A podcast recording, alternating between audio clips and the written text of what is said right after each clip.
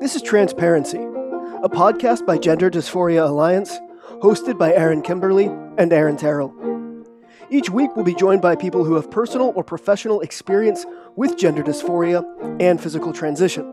We'll also discuss how our trans experiences relate to the concept of gender identity. Join us for a compassionate yet heterodox approach to the question of trans. All right, welcome back to Transparency. We took a bit of a spring break, but we are back and very grateful to be back here with Debbie Hayton, someone we've known from Twitter for a long time and just the general small swimming pool that is the wrong kind of trans, let's say. Debbie here is the only autogynephile, it seems, or at least the only person willing to kind of talk about that experience openly while the rest of, anyway, no judgment. I can understand why that's such a difficult thing for most people to talk about, but very grateful you're doing it, and welcome to Transparency. Oh, you're very welcome, Aaron. Nice to be with you both. It's nice to finally meet you because we've been interacting online for so long, and this is the first time we've had a chance to just sit and have a conversation. Well, it is, isn't it? You send brief messages and text messages, but it's good to be able to talk to people as properly as we can across on the opposite sides of the Atlantic. So where should we get started? I'm a terrible interviewer. Yeah. Well, what we were talking about originally is that we all three see transition, or what we've done, in a very similar way, that we're all three happy with where we are. I mean, there you know, certainly regrets here and there with details of the process for sure. But I mean, ultimately, not to put words in people's mouths, but kind of like we know that what we did was a fallacy. It may not have been a good decision for our health, may not have been a good decision for our for the people in our lives, our families, and, you know, close relationships and whatnot. But we made that decision. We now see that maybe we should have handled it entirely differently when we did it, but we've done it. We don't regret where we are now, but we, I'm kind of spitballing here, and somebody else pick up the rope. You know what I'm talking about? I think, yeah, I know what you're talking about, Aaron. It's, yeah, I can emphasize what you're saying. I transitioned because I thought there was some kind of woman, and I thought I had to transition to find my inner self and let myself, all those tropes that we hear. I would have said every one of them. 10 years down the line, I realized I'm no kind of woman, and the promise, what transition promised, it didn't deliver. It delivered something else, and it delivered me as the person I am now, and I'm quite happy with who I am, and I'm content with who I am, and if I hadn't transitioned, then I would be somebody else now, and I don't want to be somebody else, so I guess it's made me who I am, and I'll work with it, but it didn't... Just let's say it didn't fulfill the promises which I was assured it would deliver. It didn't. What do you think some of those promises were that you anticipated? Well, I think that it would it would fulfill me as an individual, so I'd be whole and I'd be complete. I was already fulfilled as an individual. You know, there's only me here, and there's only ever been me here. But in its also what it was promised, that I was going through a really tough time mentally 10 years ago, and transition was promised as the solution to all this, and it really didn't. It was a plan. It was a strategy. It was a mission almost I was on to actually do this, and tick things off on a list, but it didn't. It didn't bring contentment and psychological fulfillment with who I was. The only thing that did that was self-awareness that came later. And I said that transition itself was didn't fulfill its promises. What it did do, it forced me into a level of introspection and a level of just self-analysis, which actually I did find out who I was and why I was and why I was doing this, that I don't think I would have done if I'd transitioned. If I hadn't transitioned. So although it didn't fulfill its promises directly, I think it's left me now 10 years on in a pretty good place. I'm content with who I am. I'm self-aware, and I'm happy with who I am. And the psychological torment, which I was going through 10 years ago, is a lifetime away. Mm-hmm. Mm-hmm. How did you understand what trans was at the time that you transitioned? What I thought it was at the time, I'd bought this born in the wrong body, philosophy. You know, I was convinced I had this female gender identity, which had been, by some misfortune, I'd picked up the wrong kind of body when the bodies were given out. And I had to transition to put that right. That's what I believed. So I was pretty orthodox in my views as far as trans people go, and that's what I believed, and that's what that's why I did what I did. But it was a belief, and this was the issue when friends and relatives were saying, "Well, what is this, and why are you doing this?" I couldn't really answer. And that always left me in a position of greater turmoil, really, that I knew I had to do something and I knew I was going to do it, but I really didn't know why. And when anybody tried to quiz me and say, why are you doing this, really? I had no answers apart from I've got to do it because I've got to do it. And as somebody like me, that was not very, it was not very satisfying, to say the least. Yeah, I had the same experience with that kind of compulsion that you must do this, and then when somebody comes along that's kind of puts the reality of it back in your face and is like, what does this even mean? Why are you doing this? You realize, well, you don't even let yourself realize that it's not true. You do some sort of mental loophole to be able to continue in the trajectory that you want to be continuing on towards transition. It very much feels like this is something I have to do. I can't really articulate why. And you just continue. And it becomes a project. So this is a project. First of all, you do this, you change your presentation a bit, you change some documents, you change more documents, you take some hormones, you get yourself on a list for this surgery, it's a project, and you get on with it. And this becomes the focus of your life. It's the next step on from this. You get to the end of that project and then you think, what was all that about? And that's why I worry about, I worry about other trans people, because you get to the end of that. And it was a project. And I got to the end and I was really no closer to working out who I was or why I was doing it.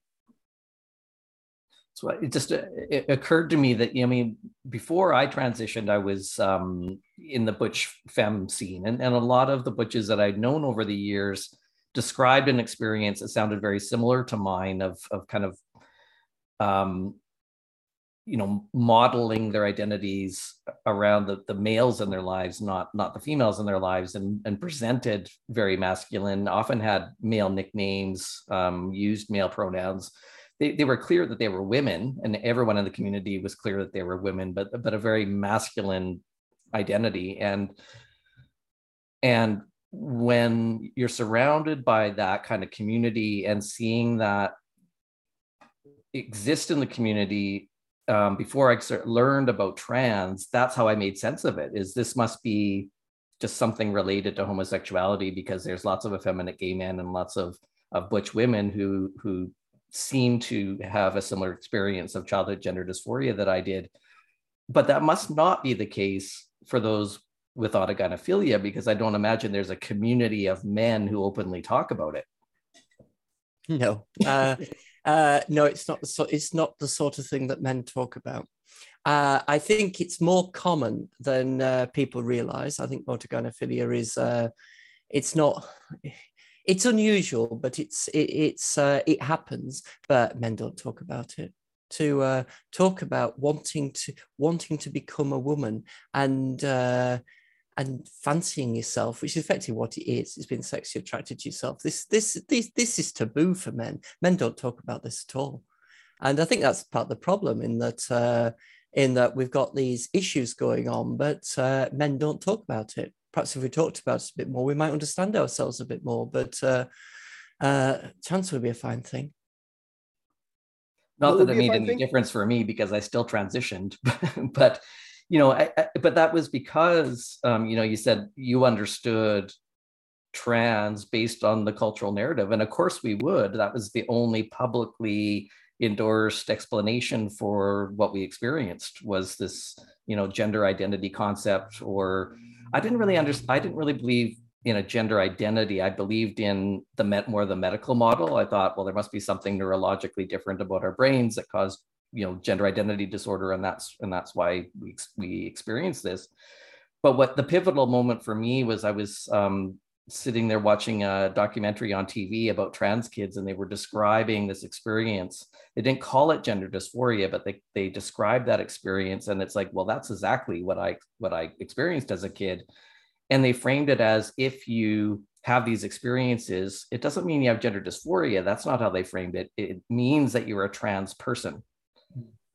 And it was like a light bulb went off. I mean, I was at a kind of a vulnerable time in my life, so maybe a little more gullible than I might have been otherwise. But that was and has been the narrative since then, is you are a trans person as a type of personhood if you experience this. And so it completely flipped my identity from, okay, so I'm not actually a dyke after all, I'm actually this trans person, because I obviously have this experience that they were describing. So that seemed like a really logical conclusion to draw when it seems like our whole world is sending us this message that experience means you are a trans person. And then it became important to me to transition, because that's what would differentiate me from the butch lesbians. Yeah, that concept of the trans person, I think, is so important, yet so it's such a fallacy. You know, to create this separate type of people who have got some special knowledge about themselves, were credited with almost having superhuman powers in being able to discern what it means to be trans, and be able to pass judgment on things that other people can't. And it is nonsense. You know, the idea that there is a type of person who is trans, a trans person. And you can go back from there one step, as you did. You got a person who is struggling with gender dysphoria. But we can also go back one step from there and say, what is this thing called gender dysphoria? It was an artificial diagnosis, really, to gatekeep some treatment. You know, once medicine has got a treatment protocol, it needs to have a diagnosis in order to access it. You know, that's where medicine works. So they created gender identity disorder, which was, well, we don't like having disorders, do we not? You know, we don't want to be disordered. We all want to be ordered in line. You know, that's what we want to be. So it was renamed gender dysphoria. And, it's talking about becoming gender incongruence, if it hasn't already become. But really, there was just behind this, there is the psychological conditions, who knows how many of those there are. And the symptom of those is this compulsion to transition. You know, and if we started talking about this compulsion to transition, we may strip some of the mystique from it, and then say, well, what is going on here? Why do people of both sexes have this bizarre compulsion to transition, to present themselves in the same way as the opposite sex? You know, why? What's going on here? How can we help these people? And can we talk to these people to try and understand what's going on? But it seems to me, you know, Aaron, by creating this person, this trans person, we just bypass all that. So we affirm people's inexpert self-diagnoses, and we understand nothing. It's tragic, really. I keep going back to how much of it. I think so. The vast majority of this is fueled by adding the T to the LGBT, and it just turns people's brains off as to what trans is. What, you know, gender dysphoria is many, many different things that we call the same thing, but it's clearly coming from very different internal experiences. But because of that association, the T with the LGB, it's like, if you ask someone why do you want to transition? It's like, well, because I'm trans. They conceptualize it like you're trying to ask somebody, well, why are you attracted to the same sex? That's obviously quite offensive, you know, but like, and so if you apply that same logic to why do you want to transition, it's you know, bigoted to address why somebody wants to take these really, really just dramatic medical steps for why, you know? Yeah, and why? And we just don't ask those. We just don't ask enough questions of people to say, why do you want to do this? And what's the psychological driver behind this? We don't understand that, because there's research doesn't happen, because you're questioning somebody's identity. You're denying somebody's and invalidating somebody's, somebody. And it's not that at all. What we're trying to do is, what we should be trying to do is trying to understand people, so that once, if we, as understanding will help people understand themselves and live with their own bodies. We can make cosmetic changes to our bodies, but we're effectively the same people in the same bodies that we've ever been. And how can we help people live that life better without? And we've got to be honest here, without making some pretty drastic changes to our bodies, which come with significant health risks at the time. Down the line, who knows what the long-term prognosis are for trans people, because nobody's done any research into it. And the impact on our families is really profound. As a trans friend said to me when I transitioned, you've got to remember that your families transition at the same time, and they get no benefit from it whatsoever. Yeah, all this goes on, and we just don't ask these questions. And I just find it really unsatisfactory, and so I make my statements really just to make a point. I've got my my T-shirt that got me into a lot of hot water. So trans women are men. Get over it. Oh dear me, that got me into a lot of bother. Did that, but really that's I've taken it one step further. It should say that trans women are men with a psychological disorder. Get over it. And if we get over those psychological disorders and don't see them as pejoratives, just saying them the peculiarities that make us who we are, then we really can understand ourselves and be ourselves, rather than trying to deny this. Because it just seems to me that if we don't ask these questions and we don't try to understand ourselves, then we're the ones who are denying ourselves, because we're creating some fallacy that we're really the opposite sex when we're not. At what point did you learn about autogynephilia and realize that fit your? Oh, I knew about it when I was transitioning. So, I got involved in trans groups around 2010, 2011, other groups. And autogynephilia was sort of thing that was talked about, but not talked about. It was a huge elephant in the room. And it was almost from the male to female trans people. Male transsexuals, call us what you like, I don't really mind. It almost seemed to be that there was good transsexuals and these sort of autogynephiles, but we don't want to talk about those. Those were a different group, and we separated ourselves off from that. And it's artificial, because you can't. So I knew about it. I knew about it at the time, but sort of said that's nothing to do with me.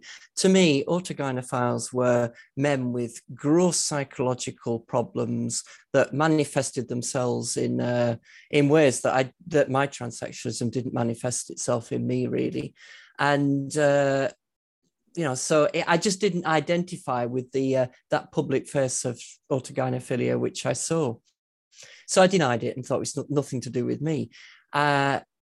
Later, I started reading about it and looking at it. And every time you read about it, you read a bit more. You eventually put it down. You keep putting it down because you really don't want to read anymore. But I kept reading a bit more and thinking, ooh, maybe. But no, that was always the case. And then it was a conversation with Miranda Yardley, another male transsexual. I don't know if you've talked to Miranda. Directly, yeah. Yeah, and Miranda kept saying, have you read Anne Lawrence's stuff? And I said, no. And so Miranda kept trying to persuade me to read Anne Lawrence, who is transsexual, but also somebody who accepts the autogynephilic drivers in there. So I read some of Anne Lawrence's work, and I thought there might be something here. But I think... So that was 2017, 2018. It was after I started campaigning publicly on this, and I'd become more aware of who I was. I was more confident in who I was. And you start reading this thinking, yeah. And I think the point was when I realized that by its nature, autogynephilia wasn't a negative outworking of the overconsumption of porn, which I think is sometimes understood. How I understand it now is it's almost like that stands on its head, rather than saying you know, men look at too much porn, and it gets worse and worse and worse in a cycle, and then it drives autogynephilia. I think it's the other way around. I think autogynephilia is something which I think is innate, and I think it's within us, and I think you know, men with interest in porn can obviously pick up on those. On those sort of genres, and it can exacerbate it. But I think it's something which is there, and I think it's something which is within us. And you know, men can be sexually attracted to anything, really. And I sometimes tell the story of a friend who worked, you know, in the emergency room in a hospital, saying the objects that men came in with stuck into various orifices, and. You know, there was a story about this bloke, this man had turned up with this ketchup bottle rammed up his nether regions, and he was trying to say to the nurses in the emergency room that he'd been shaking it, and he slipped and he fell on it and he got stuck. And they said, "Don't worry, we've seen this before. We know how to extract these things without causing further damage. Don't worry about it." You know, so men can be attracted to anything. Why not their own bodies? And there's worse things. You know, there's worse situations than that, as we can imagine. You know, nobody else is involved. But how I think it took me a while to understand it as innate. But the way that I conceptualize this, and tell me if it's incorrect, but I think obviously, you know, most people are born, you know, heterosexual. So obviously you were born heterosexual, but with this additional kink in your brain, not kink in the sexy way, but like it's just a, you know, flipped wire that makes that outward attraction go inward. So it's like two things that are happening simultaneously. Again, stop me if this doesn't make sense, but rather than thinking that autogynephilia, this like, as we would say, like a fetish is innate, it's the case that heterosexuality is innate, and the compulsion, or not the compulsion, that's the wrong word, but the automatic inversion of that heterosexuality is a different mechanism happening, because you see a lot of autoandrophilia in gay men. So I think that potential to have the sexual target be reversed is something that can happen, maybe more than we think, in males. And so I think when those two things, you know, that sexual inversion and heterosexuality collide, those two things are innate, and I think that's what is autogynephilia. Is that accurate, would you say? Yeah, I'd say it was accurate. I think it's not that your sexuality is completely directed inwards. It's not true. Right. You know, men can be attracted to multiple women. Heterosexual men will, you know, their attraction can be to many people. You know, middle-aged men have affairs in huge numbers. You know, and there's some sort of biological driver to that, I'm sure. So the fact that a man can be happily married and then have an affair with somebody else, and they do, the analogy here is some man who's married and someone who's married for many years suddenly comes out as trans. Well, maybe he's just having an affair with himself. That's the that's the analogy. And when you work through those parallels, actually, it's pretty, you know, it's pretty striking when you're looking at the man who suddenly has an affair with somebody else, and can't help himself, and will risk all sorts in order to do that. Yet the autogynephile then transitions in midlife and takes exactly the same risks with relationships and with family and with employment even to do that. The outworkings are different, but the parallels are very strong. So yeah, so we, like, obviously I understand that autogynephilia competes with the regular heterosexual drive. You're essentially saying that the internal projection of that attraction can just be one of the many female objects you're attracted to, essentially. And then I imagine for some, that's more intense than others, right? Like, so that the competition towards, you know, the attraction towards other people pales in comparison to the inward attraction, or then it can be the opposite, whereas like somebody may have some autogynephilic tendencies, but it's very minor relative to their external attractions. Yeah, and it's these competing attractions. Why does this happen? I've sometimes said that my sort of gender dysphoria, if we want to go back and use that, it was something that was all you know, there's always, I've always had these issues, but they were chronic and livable with, and you could just put them to one side, you could compartmentalize them. Mm. But once you start looking into it, and once you start thinking about it, you ruminate on it. And once you start ruminating on it, it does take over. And what actually drove it from something which was a chronic condition which I'd lived with for years to something which I just couldn't resist was knowing that transition was possible. It was a compulsion to transition. Not sure why that compulsion came from. I'm still trying to work it out, you know, from psychological principles, you know, why did this happen? You know, what caused this? But I've said, you know, I think I've said publicly that if the prospect of medical transition wasn't available, I wouldn't have. It probably wouldn't have crossed my mind. I would have just carried on with life and just not really thought about it. But it was when I became aware that medical transition was possible, and not only possible, but people like me were doing it. Then suddenly I needed to do it too. Suddenly I was very jealous of other people who were doing it, and saw this. Well, if this other person can do this, I need to do this too. I do wonder that if the treatment was, you know, if the treatment wasn't there, I wouldn't have had the need for it. And it does seem to me that medical transition is a treatment that does generate its own demand. If it wasn't there, then, well, we'd just get on with life, wouldn't we? It's the very fact that it's there means that we need to do it. And it was in my early 40s, about 10 years ago, that I realized it was there and it was a realistic possibility. And once I realized that, then there was nothing that really could hold me back. I had the exact same experience that you've described. I heard you describe it more in additional detail in other interviews. And I had the exact, so I've never had any sort of autoeroticism, like that's not a portion of it, but you described having this obviously intense desire to be a woman. It's almost like feeling that the mistake had been made, but it was a very shameful thing that you managed, you kept internal, greatest desire, but you couldn't ever achieve it. So it was just something that you kind of just didn't pay that much attention to. You could compartmentalize it. But yeah, again, it was something that came with an immense amount of shame.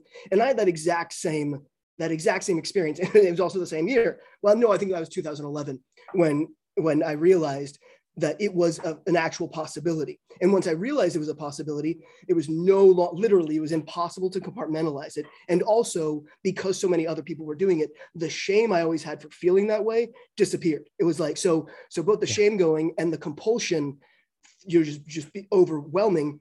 It was like, suddenly I had to tell everybody about it and I had to just go and do it. And then, so yeah, then you got that a bit of, I didn't have a spouse or kids to think about. I was 27 years old, single. I just had friends and I was an adult. So my family didn't weigh in that much about it, but everybody was quite supportive and positive. My dad was the only person who was just like, you know, he said, you love me and support me and everything, but it's like, are you sure this is a good, he was like raising up concerns and criticisms, but I was like, no, that's all fine. No, it's all great. You know, but that was the only resistance I came up against was my dad. And, but even that was very minimal. So it was just like, full steam ahead. There was, but I know exactly what you mean. It's like that feeling of, I've always wanted this. It's actually possible. Oh my God, this is so exciting. And there's nothing that could get in your way. Yeah. Yep. I can empathize with that entirely, Aaron. Yep. Once it becomes a possibility, you've got to do it. Yep. And this is why I'm concerned about what's happening with children. You know, when I was a child, children didn't transition. So there was no demand for it. There was no demand created. Medical transition was not possible for children. Everybody knew that it wasn't possible. You had to grow up first and find out who you were and become an adult, understand what it meant to be an adult first. Whereas now we're making this treatment available to children, and the psychological impact on me in my 40s, once I realized the treatment was available, if I'd been aware of that as a child, then I don't, you know, the just thought of that is horrifying, really. And that's one reason I've been campaigning quite strongly against pediatric transition of any type. I don't think this is something that kids should be doing. And despite the fact that, 10 years on, I think I'm sane, I'm capable, I'm contributing to society. So you can say, well, transition's worked for you, Debbie, and you don't have any plans to unwind it anytime soon. That's the fact that I transitioned once I was an adult, and I understood what it meant to be an adult. And I really do worry what's happening with children and the impact of the availability of that treatment on them. So what you've said there, Aaron, you were an adult, you were fully mature, psychologically mature as an adult. If that possibility had been opened up to you when you were, say, 12 or 13, then it's a different matter altogether, isn't it? And how do you then cope with growing up, finding yourself, finding your place in society with this going on as well? I really do worry about kids. I think what's happening is a scandal. Not only what's happening to their bodies. When you're already fully, your body's fully formed, and then you make this decision. That's an entirely different ballgame than halting puberty and just really interfering with the course of normal body development. So that's one facet of this. The other thing why that's one of many reasons I'm totally against pediatric transition. But another thing is I know what I was thinking when I was 27 years old. Again, I was a fully mature adult. I can fully relate with how I felt then. I understand it. Like I was making a fully informed decision as best as you could, given that compulsive drive. But if I had been offered that decision at 12 or 14 and my parents had facilitated it, I do not know. I would never know as an adult if that was actually necessary. I would never know if I had outgrown it, if I could be physically fully whole, And so if you're a child, it isn't your decision. So that decision is being taken from them. So it's a completely different ballgame from my perspective. The pushback that I hear from trans people who don't quite understand kind of the bigger picture that we're talking about, a lot of them say, well, I would have benefited from transitioning as a younger person. And it's so easy, if you've transitioned as an adult and you're happy with your transition, it's easy to imagine yourself as that 10-year-old or 5-year-old or 16-year-old and imagine benefits of transitioning. And I would have done that probably, 5 years ago, even imagined, because I definitely had that early childhood type onset gender dysphoria. And I think, well, if I had been on puberty blockers, then I wouldn't have needed a double mastectomy, and then I wouldn't have had the scars, and maybe I would have integrated better with my peers in high school. But the part of the public narrative isn't that, the 11 studies that childhood gender kids with childhood onset gender dysphoria, 60 to 90% of them desist, by or through adolescence. I mean, those are the parts of the evidence and the narrative that is missing from the public conversation. Why would we transition kids? Like, even if some of them would end up benefiting later in life as adults, we have no way of predicting which of those 10% would benefit and which won't. So why would we transition all of these kids, when 60 to 90% of them would have just resolved it and moved on with healthy bodies? And it's not about conversion therapy. It's about what's wrong with avoiding lifelong medicalization. Well, quite. And what children are almost told is you can choose which sort of puberty to go through. So you can go through this puberty and become a woman, or you can go through that puberty to become a man. But only one can leave you as a fertile adult, able to have more children, able to have children of your own. These are not equivalent pathways. One requires constant medication, which is working against the way in which your body naturally produces hormones and naturally develops. So you're working against that. And it's not possible for you to have children of your own. I'm sometimes accused of talking too much about this, but I think there's a biological driver in in many adults to have our own children. If it wasn't there, the human race would rapidly die out, I guess. So I don't think the two pathways are equivalent, even though trans organizations can sometimes say that they are. We're going back to this concept of the trans person. You are a trans person, therefore. This is quite profound, very profound treatment that causes massive changes to your body, leaves you on medication. And I just don't think that it's the sort of thing that we should be putting children in. And Aaron, you're quite right in that all the studies show that the vast majority of cases of childhood gender dysphoria, it evaporates in adolescence. And, we don't have the large, we've got a lot looking at what's happening among girls, the outbreaks of what Lisa Littman referred to, rapid onset gender dysphoria in these groups of teenage girls.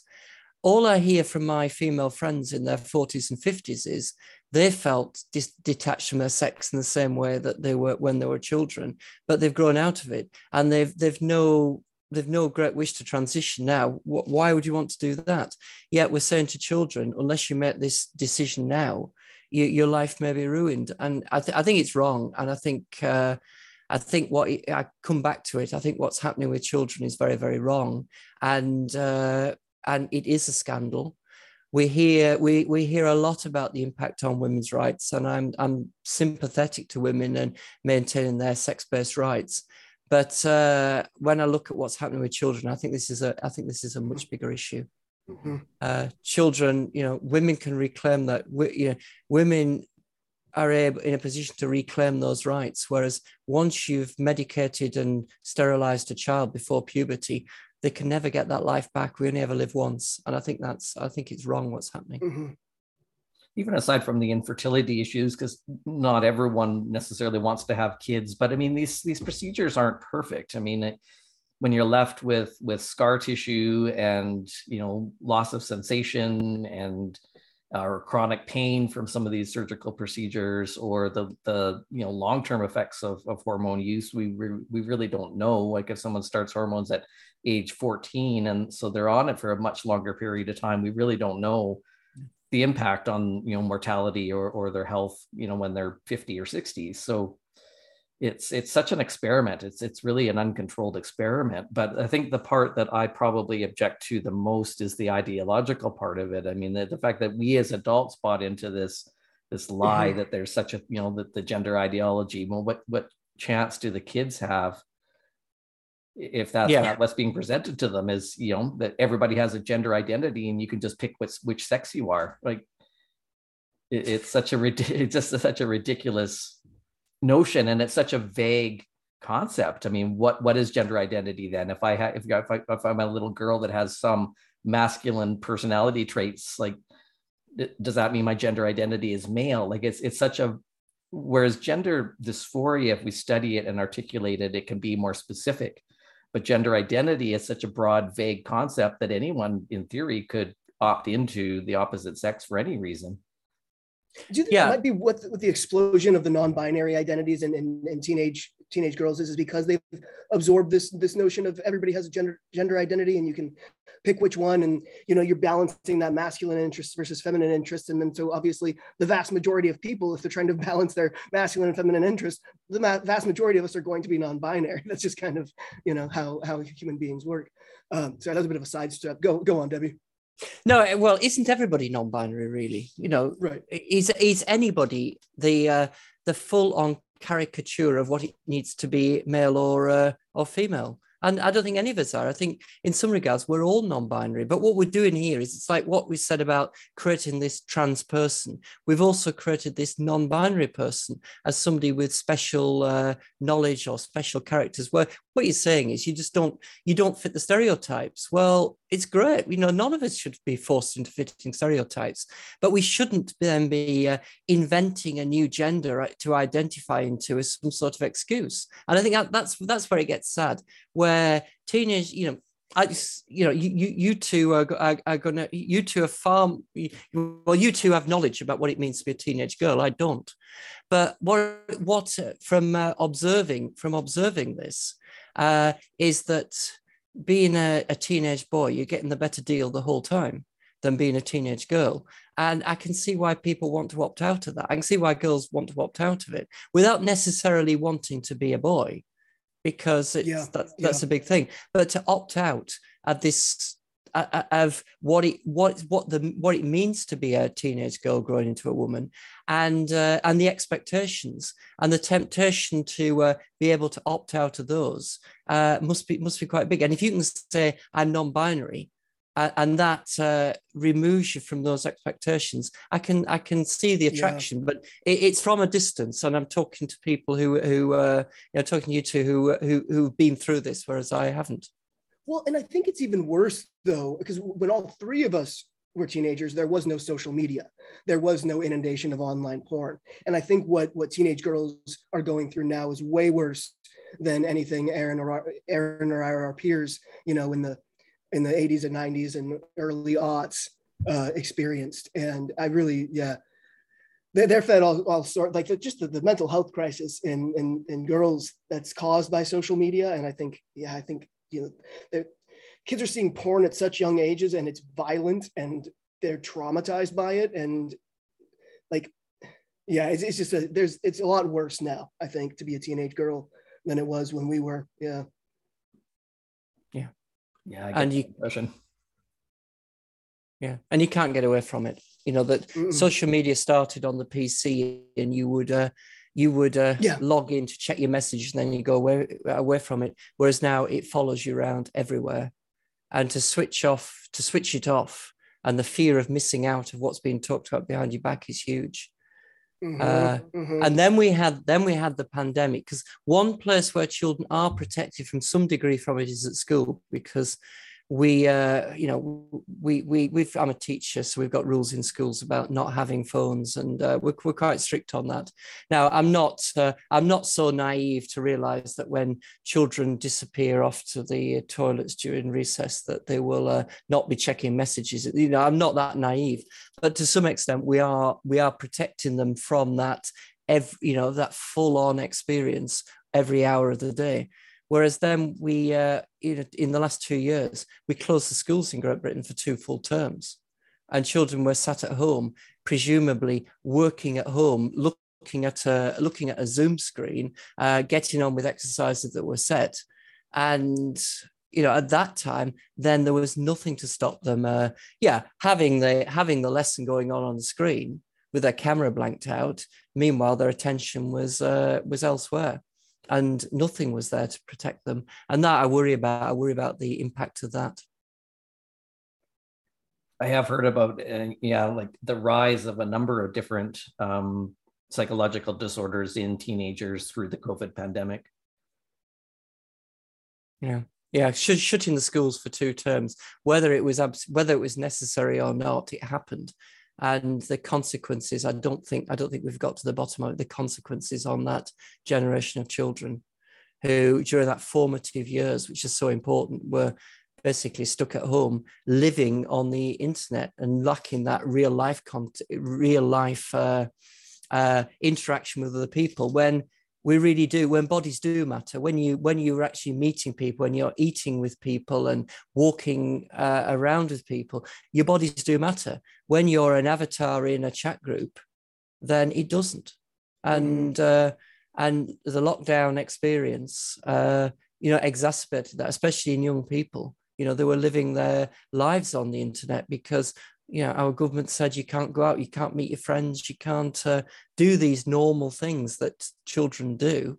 It was forbidden by law. So I really do worry about the consequences on children, and some of the impact now and the mental health crisis now must be due to that. I lurk on trans activist Twitter sometimes, especially with the young people, and just to get a sense of what they're saying and how they're thinking. And I've noticed that a lot of them are using, that avatar language, or like the gaming language in regards to transition, that it's a skin, and you can just switch out skins. Yeah. So it's quite alarming, the online mediated impact on identity development, that it is so disembodied. Yeah, and it affects the way that you interact with everybody else. You change that skin, and people talk to you differently. You interact with other people differently, and this could, this could be self-exploration. But when you realize you have a real body, that moderates those experiences. You then become a boy who's trying to find out how it feels, to some extent, to be a girl and vice versa. But you realize that because you're there with a real physical body, you haven't really changed your sex. But if you're living in this, in this second world, second life environment, then you can do what you like, supposedly. And but then you've got to come back to reality, because it's in the real world where we eat, we sleep, you form relationships with each other. We are complete human beings. We're body as well as mind. The idea that our bodies are just some sort of devices to move our minds around this face of the earth, it's not true. It's a heresy that goes back. It's a heresy that goes back years. Is that? Mm-hmm. And but it's easy to get there when you're living online, but we can't detach ourselves from reality. We've got real bodies that we need to look after, we need to feed, we need to clothe, we need to, and it's because we've got real bodies that we're attracted to other people with real bodies. That's what goes on in real life. And to separate ourselves out from that, I think is, it's setting ourselves up for problems, as we're seeing. Two things I just thought of is when we were talking about earlier about that disassociation of living online. Helena Kirshner talks a lot about that experience of like basically living online. And so it was very easy to kind of disassociate from her body and just basically just be this sort of avatar of a cute boy that she'd created. And then, but she had to go to school, and like that would kind of pull her out of it. Right. And also that kind of Tumblr life was attractive to the really kind of nerdy or cerebral girls, not the outgoing popular ones. But then in the time of COVID, it's not just the indoorsy cerebral kids who were on their phones all day long. It was all the kids, and so I wonder how that's impacted maybe the more, normie type. I don't know, like this just occurred to me, but I'm wondering how many more kids that wouldn't have been swept up in this were swept up in it because they were not allowed to be in real life amongst people they really know. And then the other thing, what you were just saying is about that kind of, about the physicality of your body and the physicality of other people's bodies. Certainly as a teenager, when you're developing sexuality and sexual feelings, to just live online where you are disassociated from your body. And I think that's where we get this sort of like this new kind of liberal moral that basically if everybody isn't bisexual, you are, a bigot. I think that has a lot to do with it, is because they have not ever physically experienced genuine, attraction to somebody, or at least not much, and so it's like everything else in their lives, it's a completely abstract concept. It's not rooted in their actual physical bodies and other people's physical bodies. So I'm wondering if that has something to do with our new understanding, or the contemporary, understanding of genitals are irrelevant in sex. I think that could have something to do with it. Yeah. Two things happened at the same time. One is that social media became ever more intense and more easily accessible. And secondly, we cut people off from reality. And we are social beings, and we do look for community, and we do look for society. We need friends, we need family. We can't exist in a vacuum by ourselves. It's what this attraction between people is. It's human beings are complex. We are attracted to people of our own sex. We're attracted to people of the opposite sex. And this level of attraction between people has evolved into us. If it wasn't there, as I said, the human race would die out. So there are differences in the way that the two sexes relate to each other, people with different types of body. But you get online and there's no need for two sexes online. There can be any number of different genders and patterns and trends online. And but we can't reproduce online. That's the problem. Hey, I can create a bunch of different accounts. Well, you can. You reproduce yourself. You can, can't you? Yeah. One of the things that really struck me about some of your recent writing, you described what your experience was like as a child, and despite the fact, you know, we have two different pathways to gender dysphoria, I was perhaps surprised and, you know, interested in the similarities in our experiences,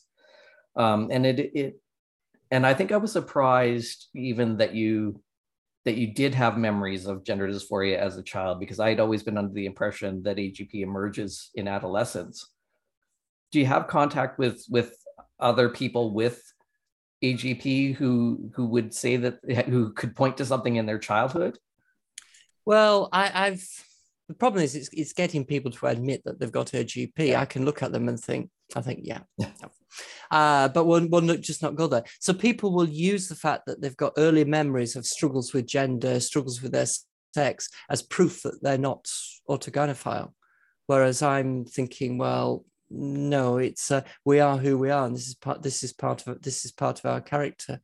It's part of who we are and how we relate to ourselves and others. So I put it this way: I don't know enough people who are quite happy to say, yeah, I'm an autogynephile, to say that, yes, they've got the childhood experiences as well. But I hear enough people who are saying that the fact I've got these childhood experiences means that I'm not autogynephile. I'm thinking, no, it doesn't. And I don't think that we change in our... I don't think our sexuality changes in its nature as much at puberty. It just grows in intensity, you know. So what's already there just grows more intense, and I think that's what happens. So what happens in young children? It's, you know, I've memories myself from when I was young, but it wasn't something that gripped me. It was when I got into adolescence and my testosterone level went up from on the scale we use here from what it was from diddly squat. I was at the top of the male range, you know, so very rapidly. And that has a huge impact on you, you know, it grips you, does that, but it didn't change so much. You know, the way that I relate, you know, I remember as a 6-7-year-old boy, I would relate to boys differently to girls. You know, I knew that there were two sexes. We all knew there were two sexes as 5- and 6-year-olds. And girls and boys relate to their own sex differently to their other sex. So this is the way these relationships work.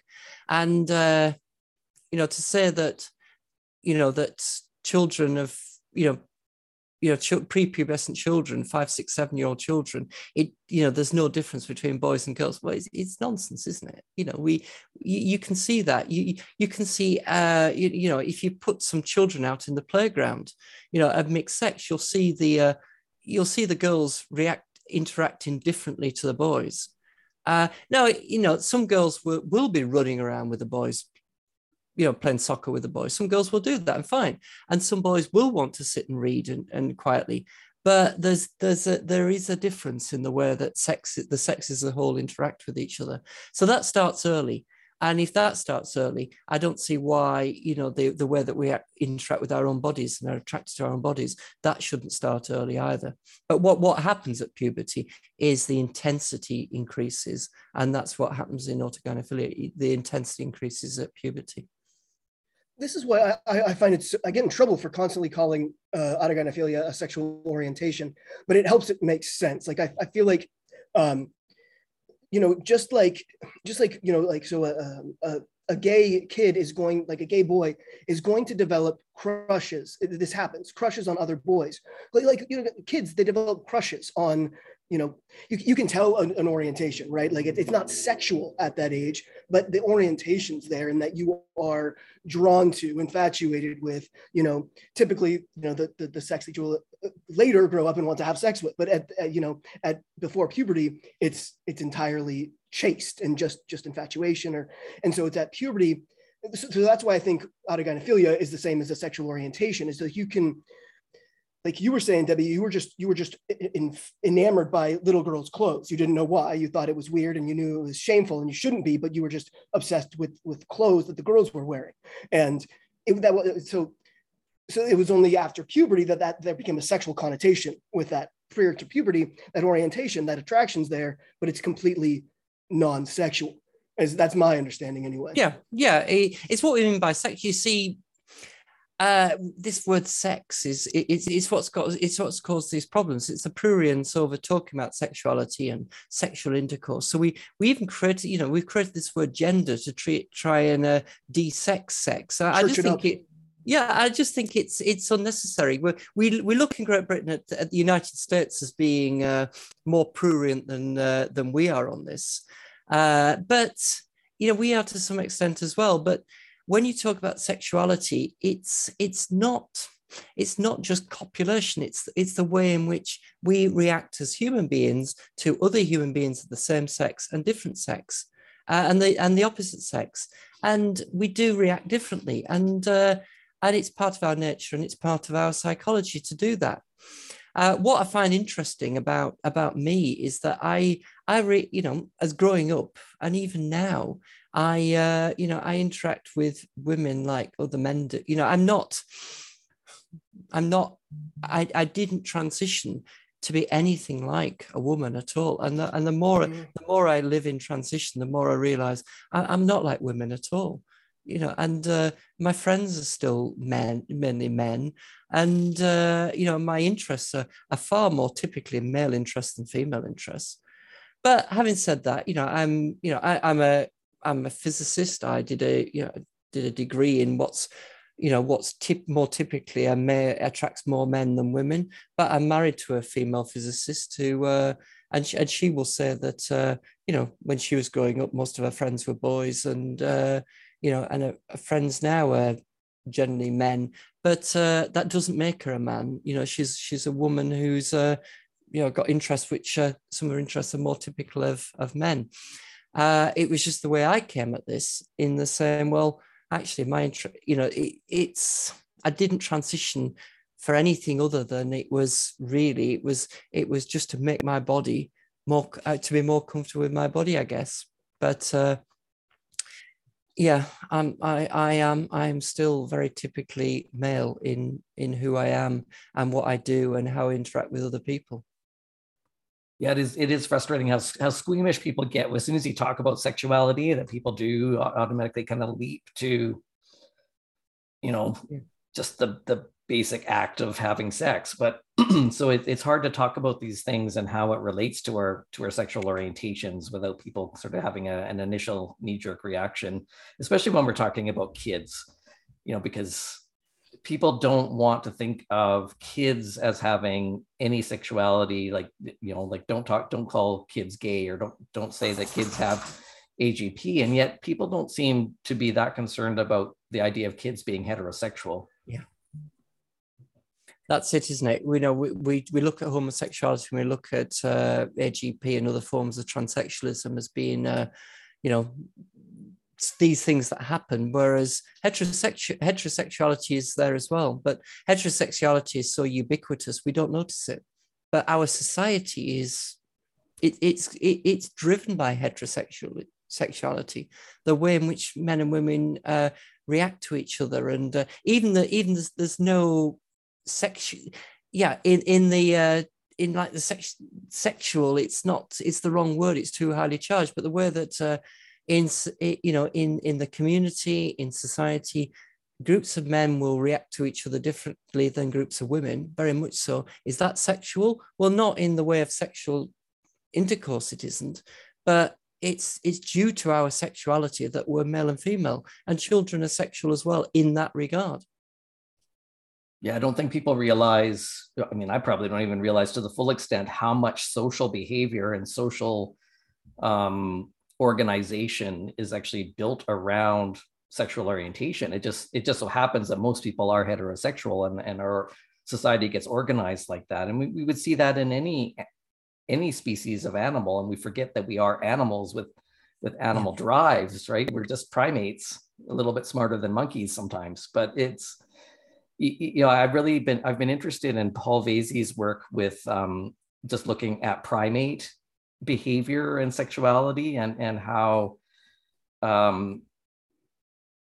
you know, homosexual behavior in monkeys is often social in nature. It's such a fascinating look at probably our closest cousin, right? And how these things play out in a natural setting without society and our human squeamishness about these things. Yeah, I read Carol Hooven's book Testosterone. I found it a really good read, that. And when she was talking about the other species and the other great apes and the way in which the juveniles will play with each other, and what we see about, you know, human children playing with each other, well, you know, that groups of juvenile you know, juvenile chimps will play with each other in the same way. And I just found her analysis that really quite captivating. Actually, I was captured by her writing, and the idea that we are somewhat different to the other great apes. No, we're not really. We're just we hope we're a bit smarter. Sometimes I wonder. We actually had Carol Hooven on. She's one of our first guests last year. But yeah, that book opened my, I mean, I guess I always understood, obviously, that we're sexually dimorphic mammals, just like other sexually dimorphic mammals, and we're behaving along those lines. But just the extent to that. And then it also really puts you in mind of when we transition, we're really ignoring the fact that we are just sexually dimorphic mammals. Like it's along the lines of other religions where I think we're kind of elevating ourselves above, you know, the rest of biology, and that we, you know, somehow the, you know, the laws of biology don't apply to us. We're somehow, you know, whatever is going on in our head is so much more real and important than the physicality of our bodies and what that means for species propagation or whatever else. But yeah, it also, you know, because obviously I think the three of us, me, you, more recently, quite a bit, get in hot water with the feminists just by how much I talk about how natural the variations between males and females are, and that male sexual aggression is not a facet of societal creation. You know, society exists for the most part, I would say, to mitigate male aggression. And so if society wasn't there, we would be like the chimpanzees beating each other up, and, you know, like it's not we, Aaron and I wouldn't know, but, you know, like, but you would, Debbie, you know? Yeah, I think I've heard zookeepers can become quite distressed when they see male chimps beating up the females. You know, they shouldn't be doing this. Yeah. It was from Hooven's book, where at one point she said that male aggression was natural, but that didn't make it right.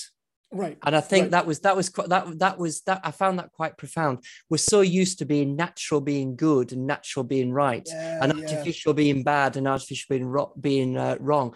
Yet here we've got something, this male pattern violence, this male aggression is natural because we see it in other species. But just because it's natural doesn't mean to say that it's right. And as a society, we've got to work against our nature at times in order to build a coherent society. And Carol also has a really good point along those lines, is we have to understand our nature. We have to understand our base impulses in order to correct for them, in order to, you know, to do what's right. And if we just pretend that we aren't, you know, kind of genetically programmed to operate in a certain way, if we pretend it's not real, then we can't really correct it, you know? Yeah. Or work to mitigate it. Yeah. Yeah. Yeah. If we pretend it's not there, it's still there. It's just we don't we don't do anything about it.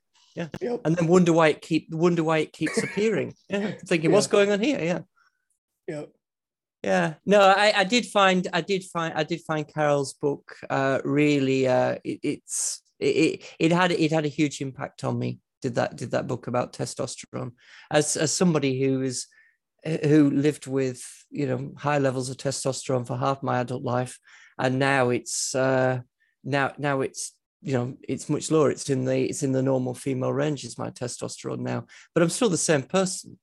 And, but I do react differently, but not differently. I guess it's in, I guess the orientation has never changed. The direction of how I react hasn't changed. It's just that intensity and that, it was that as, before I transitioned, like other men, if you're provoked to the point of reacting, you really have to apply every technique not to go and thump somebody or make an embarrassment out of yourself. Whereas now I'm things can wash off much more easily now.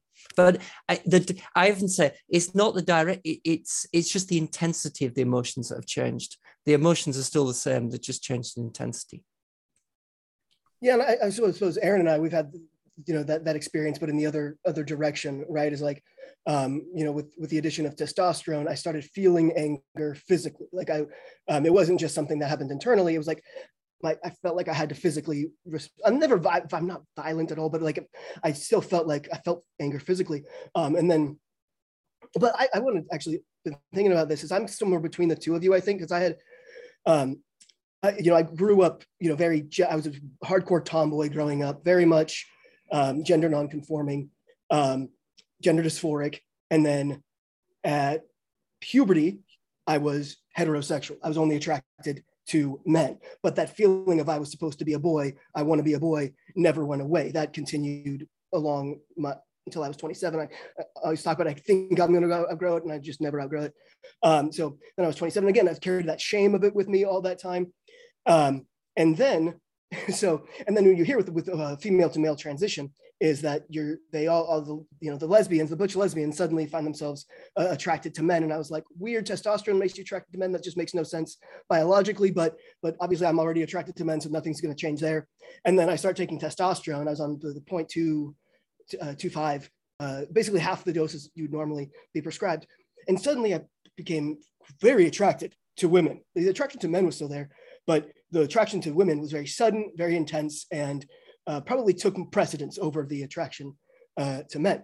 And then a few years later, I was bumped up to the regular 0.5 dose, start taking that dose, and suddenly my attraction to men completely disappeared, and my attraction to women, or females in general, dramatic, like that was the soul. And so I was wondering, like, is this the testosterone? Like what happened here? But I'll go months sometimes for various reasons, months without taking testosterone, and the orientation directed at females doesn't change, but the intensity of it diminishes. Like men don't become attractive again when my testosterone lowers. So I do wonder what I imagine my base orientation has always been gynephilic. But the dysphoria, because I always wished I was a lesbian, it would explain my my masculinity and everything like that. But I've just found female anatomy repulsive. I was just like, no, why would I duplicate this thing that's so disgusting on me? And then, but once my sex drive turns way up, and I think there's also the placebo effect of dysphoria, lessening with the transition steps. Suddenly, like that, all of that went away, and the that envy I felt towards men, that envy and attraction, that went away. They kind of just didn't really, they were irrelevant after that. But yeah, so it's interesting. I keep hounding the sexologists in our sphere. It's like, dude, female sexuality is so much more interesting than male sexuality. Why do you give this stuff so much attention? Because I've never heard that happening with the HSTS trans women, where there were gay men, really effeminate gay men, they took estrogen, and now suddenly they're not like that. I've never heard that happening.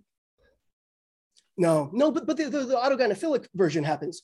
I don't know. I don't think this was your experience, Debbie, but when you start transitioning, suddenly a lot of them develop a sexual attraction to men. But I think that's more sort of that pseudo bisexuality, where you're trying to validate, you're trying to complete that sense of self as a woman. And when I learned about all this, I was like, maybe I do have AAP, and my attraction to women is just a man of, but it's not like I'm completely neutral in my sexual attraction. It's like I'm irrelevant.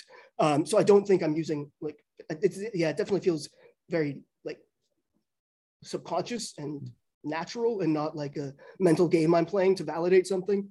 But yeah, I definitely kind of considered that possibility. But yeah, I can see the pseudo bisexuality is interesting though, in that male to female transition will transition then become interested in men, and they say this is, well, is my sexual orientation changing? Whereas the theory is that the men are not, they're not necessarily attracted to the men, but the men are part of the fantasy in order to validate them as women. So hence the term pseudo bisexuality, which makes a lot of sense, really. Mm-hmm. I was very fortunate. I was married, and I'm still married, and we worked through it. So the partner and the need for that intimate relationship on a mental level, and was always, I never needed to go on, that was always there. But for people who are transitioning male to female, though I keep getting into trouble for that terminology. I get said, you can't transition to female. I said, well, I know you can't become female, but it's a term that I use. But people who are doing that without a partner, without somebody to be with, must be really difficult to try. You're doing this in a vacuum, and then you transition, then you find you don't fit in properly. For a male transsexual post-transition, trying to find a partner, well, you're looking at a small group of, a small pool of people, really. It's not great. It really isn't. I'm not sure what. Yeah, but the concept of who we are and who we're attracted to and why is interesting. But again, it's something else that we don't really talk about. No, and it really should be talked about, prior. Like, I mean, there's lots that should be talked about prior to transition. I mean, one is how important is it to you to pass, is something that should be talked about. Because if someone has the physicality that they're probably never going to pass, and that is they're really hopeful that that's going to happen, and that would be a make or break their satisfaction with their transition, that really should be discussed with people beforehand. Yeah. And it doesn't seem to be. But the other is that sexuality and partnership aspect, because that seems to be one of the points that causes regret for people, let's say they're a lesbian and are attracted to lesbians. They transition, they're still attracted to lesbians, but now lesbians aren't attracted to them, right? And now who's their dating pool? Are they going to date straight women? Like it becomes very confusing post-transition. Yeah, I guess you're looking for bisexual women who don't. But again, it's the pool of people. It's finding people. And it's not easy, but this is not talked about. We, as you said before, and we've created this concept of the trans person. You are trans, that you therefore must transition, and the consequences of it are just not considered at all. And they should be. When it comes to passing, there are I think two levels of passing. There's the passing where you just taken for the opposite sex, and people are astonished when you come out to them. I do know a trans person who I didn't realize this person was transsexual. I just thought this person was a woman, and we were in a group of people, and I thought they were a partner, because there were some female partners there, you see, and no, I'm transsexual. I transitioned 30 years ago. And I think that level of passing is one thing, but there's also another level. It's putting across enough visual clues that when you pass people in the street, they may clock you as male transsexual, but there's enough signals there that illusion's the wrong word for it, but it holds, and they can cope with this, and it fits into the worldview. If you can't get that far, then what does transition actually mean? If you can't do that, so if 2, 3, 4 years down the line, you're walking down the street and people see you as a man and don't see you as anything else, then what has transition actually meant? Is it no more than a demand that people use these pronouns which are incongruent with perception of reality? You know, is that all it is? Well, that's not very satisfying, is it not? You know, it's not satisfactory at all. So I do think we should be talking about this. I don't think you've got to get to the point where it's you're unclockable, but you do need to get to a point where you fit in with other people's perceptions of reality, because otherwise it's not going to work. It really isn't. There do seem to be a fair number of people, and it seems to be increasing, that where they want to occupy that middle ground, that they want to transition in order to seem ambiguous, and they're disappointed if they start to pass too much. I think it's much more common though in the female transitioners than the male transitioners. Yes. So, I see what Debbie was just describing, what you're saying about, you know, like when you're walking down the street and what is it that somebody perceives? It's like, I live in a progressive college city where there are a lot of young people who are clearly female. They're presenting in quite a feminine way, actually, like makeup and what have you. But they've got very deep voices and some other masculinization going on. So it's very clear. And a lot of them have he, him, or they, them, like, you know, pins on them, you know? Yeah. So it's very clear that they're trying, like they've taken medical steps, they've taken testosterone, their voice sounds quite masculine, but they're clearly presenting in a very feminine way. And that seems to be the point. And it's like this just youth fad currently. And when I talk about detransitioners, and like mostly what we're seeing now is the binary detransitioners, who's like with the female transitioners is people who were intent on living as men, and then they were like, this is not what I wanted, this is not, for whatever reason they realize they've made a mistake and they undo it. But so many more I'm seeing now that the trans has become so popular and such, like this youth subculture to belong to, is so many of these people are like micro transitioning just for that trans label.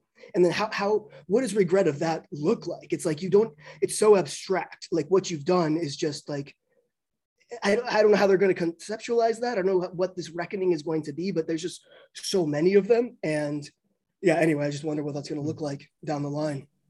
Yeah, what's behind this? You know, how does this help? How does it help anybody live their lives? That's one to know.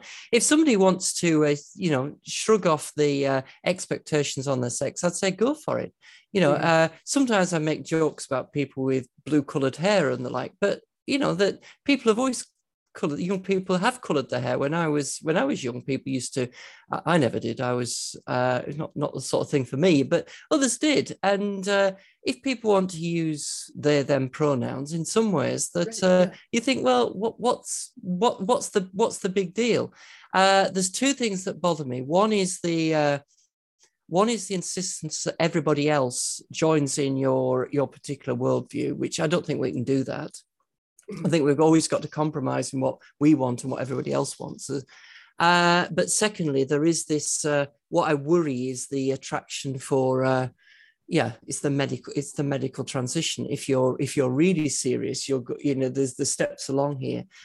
And then it's young people seeking out medical transition before they're in a position where they can really understand what it means and understand what it means to be an adult. That's what worries me there. If it was simply just the latest expression of, you know, youth culture, then fine, you know, not particularly bothered about that, as long as you still do your work and you still you still do the chores and you do what's necessary, because we've all got to we've all got to do our bit here. That's where I'd come from there. But there's nothing special about this. You know, you're just somebody who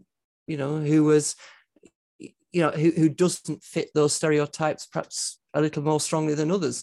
But creating this special idea that there are trans people and these special non-binary people as somewhat set apart from everybody else, then I think we're fooling, you know, that people are fooling themselves and trying to fool each other there.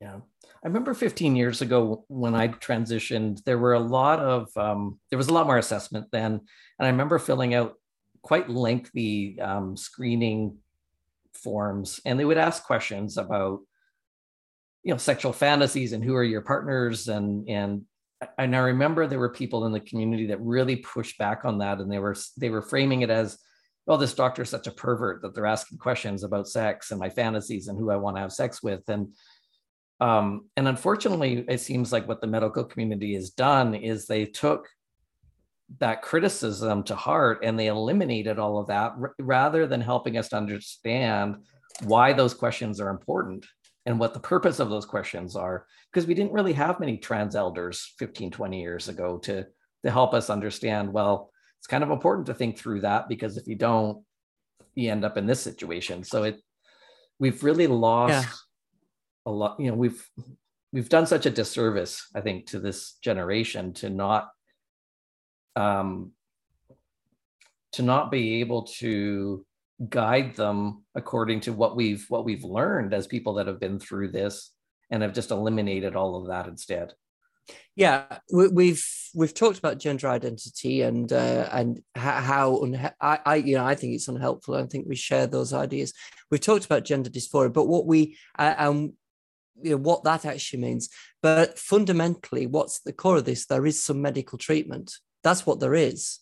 Whatever diagnosis we put there to access it is less important than the fact, is this treatment going to improve somebody's life? If it is, if it's improving somebody's life, then there's an argument for it. But if it's not going to improve somebody's life, then why have some treatment if it's not going to improve your life and actually make your life worse? And I fear what's happening in case, we see it with detransitioners who are saying this overtly, but people are having treatment and it's not improving their lives. And those sort of questions which you spoke about there, Aaron, those are the questions which we need to ask in order to discern, will this treatment improve your life or not? If we don't ask those questions, we don't know. Yeah, and if it's a young person that's never had a relationship, they're probably not thinking those aspects of it through. I mean, transition impacts different dimensions of our lives, right? It impacts our social lives and our friends, our families, our partnerships, and those different domains of functioning, I think, need to be examined and addressed and thought through before transition. And I don't think a young person has the capacity to do that. If they don't have the life experience to have experienced any of those dimensions. Yeah, they don't, and the consequences of it. And I sometimes talk about having children of our own, and I know that's not the be all and end all of it. But we don't allow children to present themselves at 15 and say, "I don't want any children of my own, so can I be sterilized now, please? Can I have a vasectomy now?" We don't permit that. But going beyond that, it is building relationships, and within society, and relationships work both ways. We can't demand of the rest of the humanity that build relationships with us as we want. It's always a two-way process, and if somebody's presenting in such a way that everybody else will take two steps back from, then is that helping that individual? Because we can make all sorts of constructs in our head, but we are social beings, and we need our relationships with each other. We do need those things. And if by these processes people are cutting themselves off from relationships with others, then is it improving their life? That's always the question that we need to be asking. Absolutely. Great conversation. Yeah. Well, it's lovely. I say it's lovely to meet you two. Yeah, the two Aarons. We've chatted. We sent messages to each other, but this is the first time we've actually talked to each other, which is really good. Thank you. Yeah, a long time coming. Yeah, it's been a great conversation. Thank you very much, Debbie. Oh, you're very welcome. Thanks for joining us for this episode of the Transparency Podcast. If you enjoy our content, please help out our algorithm by hitting like or subscribe. If you'd like to make a donation, follow the link to our PayPal account. On behalf of the Gender Dysphoria Alliance, thanks for your support.